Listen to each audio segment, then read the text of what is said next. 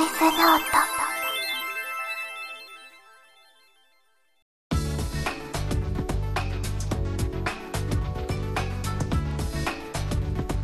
皆さんこんにちは、牧野です。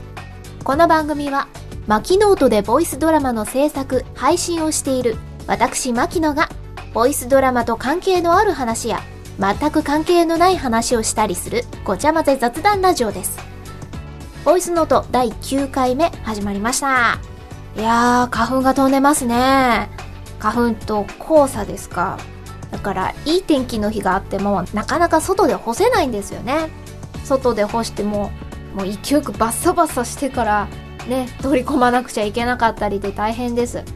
早くこういったのね、落ち着いてくれるといいんですけど落ち着いてくれるといいんですけどって言ってる間にも雪が降ったりね。あれびっくりしましたね。朝から寒いし底冷えで、なんか外白いなと思ったら降ってるしうーん、そろそろ本当に落ち着いてきてくれるんじゃないかと思うんですけども、私花粉よりですね、今お尻が痛くてオープニングでする話じゃないだろうって感じなんですけども、お尻だってあれですよ、痔じゃないんですけどいや、痔じゃないんですけど、あのうちにある台所の食器棚って炊飯器の台がついてるんですね、スライド式の。それを出したまんまにしてた時、まあそれ自体はいいんですよ、たまにあります。ただそれそのスライド式の台を出したまんまにして勢いよくしゃがんだ時にクリティカルヒットして、まあ、ちょうどいいちょうどいい場所ってなんだろう、あの違う違うあの尾てい骨のちょっと上あたりかなを勢いよく打っちゃって、情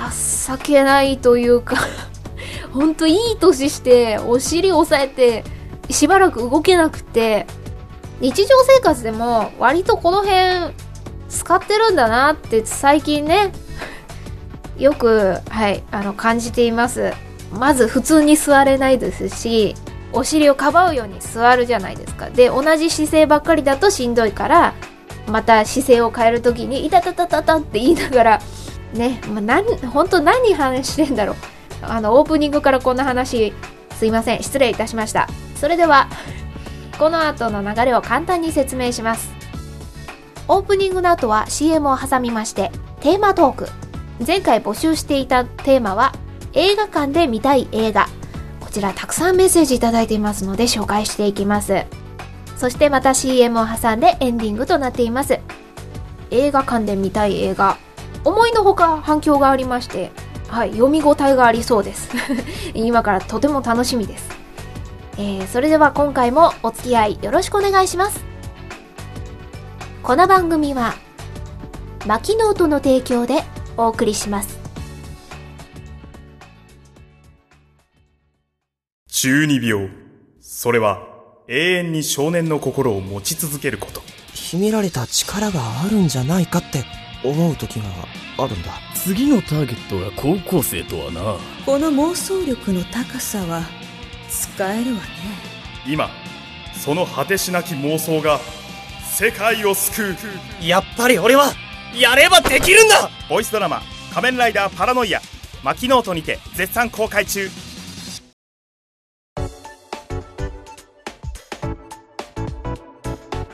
改めましてこんにちは、牧野です。ここからは前回募集していました映画館で見たい映画、メッセージをねたくさんいただいてますので早速紹介していきます。ラジオネームマークツーさん、映画館で見たい映画。牧野さんこんにちは。こんにちは。僕がおすすめしたい映画、それはインデペンデンスデイ、せんきゅうひゃくきゅうじゅうななねん公開と天元突破グレンラガン、グレン編ラガン編、にせんはちねんにせんきゅうねん公開です。どちらもすでに完結した作品ですが、できることならスクリーンの大画面と音響で楽しみたい作品です。インデペンデンスデイは悪い異星人が地球に侵略してきてそれに立ち向かう人類というストーリー的にはよくある エスエフ なのですが、敵がマザーシップから破壊光線を発射するシーンはとてつもない迫力とリアリティです。映画館で初めて見た時は迫力のあまり口がポカーンと開いたまま塞がりませんでした。映画の迫力や役者さんの演技以外は本当によくある異星人侵略 エスエフ なのですが、悪い異星人に立ち向かう人類、世界中の人類が初めて一致団結して共闘する、そのベタさがいい、それがかっこいい、燃えるという王道路線が単純な理由で楽しめる一作です。えー、天元突破グレン・ラガンはアニメ作品なのですが、これも エスエフ ロボット作品で、困難は気合と根性で切り抜けるというノリの、とにかくマグマのように熱い作品です。ただ敵を打ち倒してハッピーエンドではなく、暑さの中にも一抹の悲しみや切なさがあったり、進化を続ける人類の末路も描かれていて見応え十分です。中川翔子さんが歌う挿入歌とエンディングテーマを聞くと涙が止まりません。なぜこのアニメを映画館で見たいのかというと、この映画の存在を知った頃にはとっくに映画の公開が終わっていて、完全に見逃していて後悔したからなんです。ハートが熱く燃える映画、ぜひレンタル ディーブイディー 店へ ゴー! 語りすぎて長くなりましたとのことです。ありがとうございます。えー、続いてラジオネームほっとしたいレモンさんからいただきました。牧野さん、こんにちは。こんにちは。いつもありがとうございます。今回はテーマが映画とのことですが、残念ながら僕は映画を見る習慣がほとんどありません。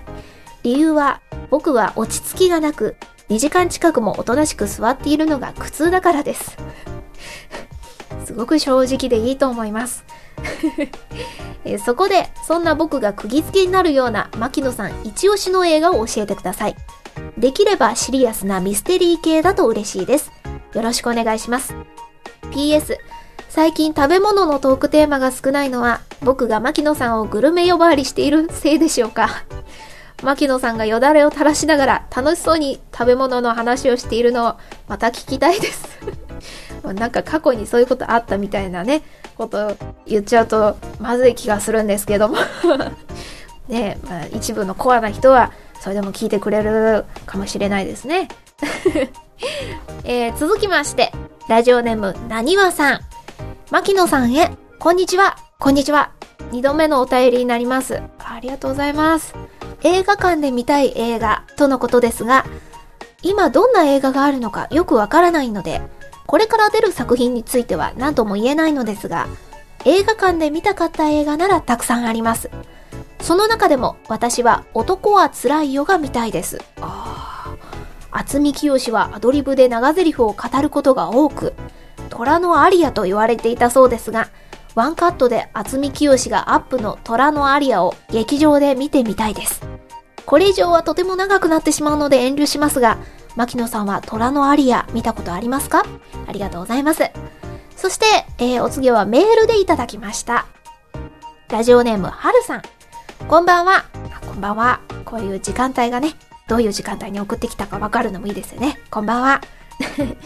早速ですが、映画館で見たい映画とのことで、一つパッと出てきました。それはグラビティ、放題、ゼログラビティです。いちねんまえくらいでしょうか。公開当時かなり話題になったので見た方も多いかと思いますが、自分はこれ面白そうと思ったタイミングがだいぶ遅かったみたいで、気づいた時には行動圏内にある映画館での公開は終了になっていました。あー、ありますね、これ。この映画は スリーディー 映画で、 スリーディー での宇宙空間での無重力表現が特徴的な映画だそうなので、 ディーブイディー などを借りてきてみても全然堪能できなさそうだなぁと、映画館で見れなかったことをとても残念に思っています。ということで、割と最近の作品でしたが、自分の映画館で見たかった映画でした。それでは放送楽しみにしております。ありがとうございます。メッセージは以上です。とにたくさんね、いただきましてありがとうございます。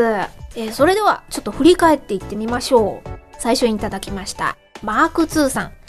インデペンデンスデイ、懐かしいですね。これ一時期よくテレビでもやってましたもんね。今ではそんなに、うん、テレビでは見なくなりましたけども、そうなんですよね。よくある悪い宇宙人が攻めてきて、それをよし人類みんなでどうにかしようっていう作品なんですけども、この敵のマザーシップから一気にドカーンと破壊光線が発射するシーン、これ結構テレビでも予告というか予告 シーエム でも流れましたよね。確か主人公じゃないかな、ヒロインか誰かの友達がね、止めるのも聞かずにそこに行っちゃうんですよね。あの仲良くしましょうみたいなボードを持って行ってね、それで、まあ、攻撃されてしまう。そこで初めて、あ、これは侵略する異星人なんだ、悪い奴らなんだ、わーって大騒ぎになるんですけども、まあその立ち向かおうという中にも、まあ、大統領が関わっていたりとか、家族愛とか、元奥さんともう一度交流を持つとかね、立ち向かう中でもいろいろあるっていうのがまた見どころですよね。そしてアニメ作品の天元突破グレンラガン、これ私名前は知ってたんですけど見たことがなくて、この困難は気合と根性で切り抜けるというノリだけど、進化を続ける人類の末路とか、暑さの中にも一末の悲しみや切なさ、レンタル ディーブイディー 店へ ゴー とのことなので、また行った時にチェックしてみようかと思います。ありがとうございますね、気になる作品です。えそしてお次がほっとしたエレモンさんは、えー、おすすめの映画、私のおすすめの映画ですね。シリアスなミステリー系ということで、そうですね、最近はそんなに見てないんですけど、結構有名な作品ですけど、セブン、ブラッド・ピットとモーガン・フリーマンが主演の作品ですね。えキリスト教のななつの大罪に基づく連続殺人事件を追う刑事たちの映画です。まあ有名な作品ですし、見たことあるかもしれないですけども、まあよかったら、まあ見たことあっても見返してみるとかもいいかもしれないですよね。あとですね、邦画だとまたベタベタなんですけど、犬神家の一族。ただこれは新しい方ではなく、せんきゅうひゃくななじゅうろくねん公開。こちらがおすすめです。えっと、確かにせんろくねんにリメイク作品が映画化されたんですけども、その作品も、えー、が悪いわけではなく、古い邦画作品の、またホラーとかサスペンスとかミステリーって、画面が暗いんで、それだけで、こう、息を飲むような感じなんですよね。犬神家の一族せんきゅうひゃくななじゅうろくねん公開、横溝正史さん原作の、えー、こちらもおすすめです。ただもう一つおすすめあったんですけど、ビデオが絶版で ディーブイディー 化もされてなくて、どっちかというとホラーなのかな。スイートホーム、これも邦画です。スイートホームっていうタイトルだけ聞くと、なんだバカップルの話かっていう感じなんですけど、そうではなく、えっとごにんの取材班、テレビ取材班が取材をしているうちにあるお屋敷にたどり着きます、まあ、そこでいろんな、えー、謎にこう巻き込まれていくというお話で、あのー、昔のそういうミステリーとか怖い作品ってちょっと安っぽいんじゃないのって思われるかもしれないんですけど、このスイートホームはこの当時の最新のメイク技術とか、なんか シージー 技術だったかな。そういうのが施されていて、めちゃくちゃリアルなんですよ。確かこれを見たのが私、まだ幼稚園とか保育園ですよ。今だったら考えられないんですけど、これなんとかロードショーとかでやってたんですよ。めちゃくちゃ怖かったんですけど、みんなね、幼稚園、あれ見たとか言うぐらい普通にやってて、うん、ビデオは絶版ですけど、もしかしたらどこかで見れるんじゃないかなと思います。よければえチェックしてもらえると嬉しいです。参考になればいいんですけどね。えー、そしてなにわさん、男はつらいよの渥美清さんのアドリブ、長ゼリフずーっとねアドリブでっていうのは知ってたんですけど、虎のアリアって呼ばれてることは知らなかったので調べてみました。男はつらいよで、ね、何作も出てますけども、その中でトラさんがそう作品ごとにね、マドンナに恋をするんですよね。まあ、いろんな形で恋をするんですが、トラさんがいつも帰ってくるトラ屋というお店でですね、妹とか、まあ、家族とかにね、まあ、実はこんなことがあってなっていうのを語るシーンなんですね。そこでずーっと長ゼリフでアドリブなんですけど、本当にアドリブなのかっていうぐらい情景がもう今にも浮かんできそうになるような、それぐらいですね、自然な演技だったんですね。私これ多分見たことあるんでしょうけど、幼かったんで覚えてないんですよね。うん、なんかどこかの映画館で見れるといいですよね。ここはもうそういった作品しか流さないよみたいなね、そういう映画館があれば嬉しいんですけどね。ありがとうございます。そして最後にメールでいただきましたはるさん、えー、ゼログラビティ シーエム でもね、そういちねんまえでしたか、これすごく話題になって、私もあ面白そうって思ったら終わってて、ありますあります、もうあの見に行きたいなって思ったタイミングで調べると、もう行動圏内の映画館でやってないってなると、うーん頑張ってもうちょっと遠く行くのもしんどいなってなるんですよね。しかもこの映画 スリーディー 映画ということでね、えまあもっと時間が経つと、まあ、ディーブイディー でも見てみようかっていう気になるかもしれないですけど、まだ最近ですしね。私もまた最近気になってる作品がいくつかあるんですけど、えっと、ソロモンの偽証、あとは、あ、寄生獣。これは前編見たんで、必ず後編も見に行きたいんですけど。あと、イントゥーザウッズ。おとぎ話の主人公たちのその後ですね。もう言い出したらキリがないんですけども。まあ、うーん、でも全部は見に行けなくても、一個ぐらいはね、あ、気になるっていうやつ、後悔しないように見に行きたいですよね。えー、皆さんも、自分もそれ気になってたとか、あるあるっていうことはありましたでしょうか？えー、よければまたメッセージ送っていただいて教えてくださいね。それでは、この後はエンディングです。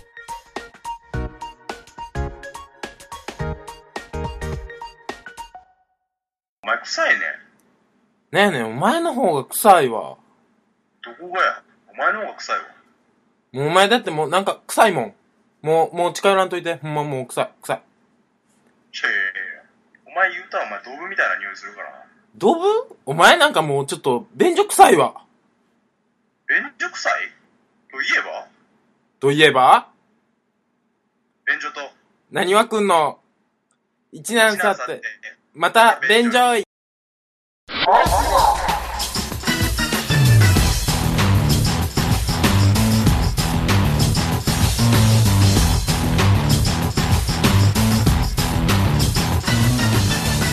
Not.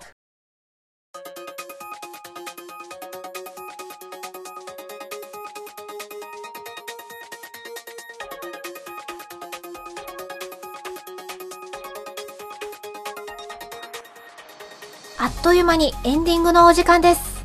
いやー、やっぱりあれを映画館で見たかったなっていう過去の作品がいっぱい出てきましたよね。多分もっともっとあのメッセージで書いた以外にもあるんでしょうけどもね、また機会があったらお話ししたいですね。えー、今回フリートークのコーナーがなかったんですけども、前回に続きマキノートで公開中のボイスドラマブラザーズセブンお掃除大作戦に、えー、ツイッターから一つ感想をいただいています。メガネ D さんからいただきました。面白かった。 シーエム 聞く前にタイトルからブラザーズファイブを連想し、渋いおじさまたちの話かと思ってたのは内緒とのことですありがとうございます。えブラザーズファイブは、えっと、アーティストの方たちですよねおじさまではないんですけども、えー、面白いって言っていただきありがとうございます。ブラザーズセブンというボイスドラマ、前回もねゲストさんを招いてご紹介いたしましたけども、現在絶賛公開中ですので、どうぞよろしくお願いします。それでは次回のメッセージテーマを発表します。ラーメンのあれこれ。ラーメンといえばあんまり嫌いな人いないんじゃないかと、時間帯によってはラーメンとか言うなっていう感じですけども、私も今ね自分で言っといてちょっと唾飲み込みましたけどね、えー、ラーメン、もうラーメンについてだったら何でもいいです。好みのラーメンについてたくさん教えてください。やっぱりチャーシューは分厚い方が、いや分厚くなくていいから枚数多い方がとかね、どこどこのラーメンが美味しいとか、インスタントラーメンだったらこれが一番美味しいとかね。私インスタントラーメンだと札幌一番の塩ラーメンが一番好きです。溶き卵とネギ散らして、あとカリカリに焼いたベーコン乗せて、もうちょっと余裕があったら野菜炒め乗っけたりとかお腹空いてきますね。そういったラーメン談義を一緒にしましょう。ボイスノートではリスナーの皆様からのメッセージをお待ちしています。公開中のボイスドラマやラジオについての感想、質問、リクエストなどなど随時募集中です。メッセージはボイスノートのシーサーブログのサイトですね。右サイドバーにあるメールフォームか、ツイッターアカウントをお持ちの方はハッシュタグをつけてのツイートでもお待ちしています。ハッシュタグはシャープボイスノート、シャープボイスはカタカナ、ノートはローマ字です。えー、続いてこちらもシーサーブログ、ボイスノートのサイトに記載してあるメールアドレスでもお待ちしています。アドレスは エムエーケーアイ アンダーバー エヌオーティーイー アンダーバー ビーオーオーケー アット ヤフー ドット シーオー ドット ジェーピー マキアンダーバーノートアンダーバーブックアットマーク ヤフー ドット シーオー ドット ジェーピー です。いずれかの方法でお待ちしています。今回発表したラーメンのあれこれというテーマ以外のふつおたも、えー、いつでもお待ちしていますのでよろしくお願いします。それでは今回もお付き合いいただきありがとうございます。お相手は牧野でした。この番組は牧ノートの提供でお送りしました。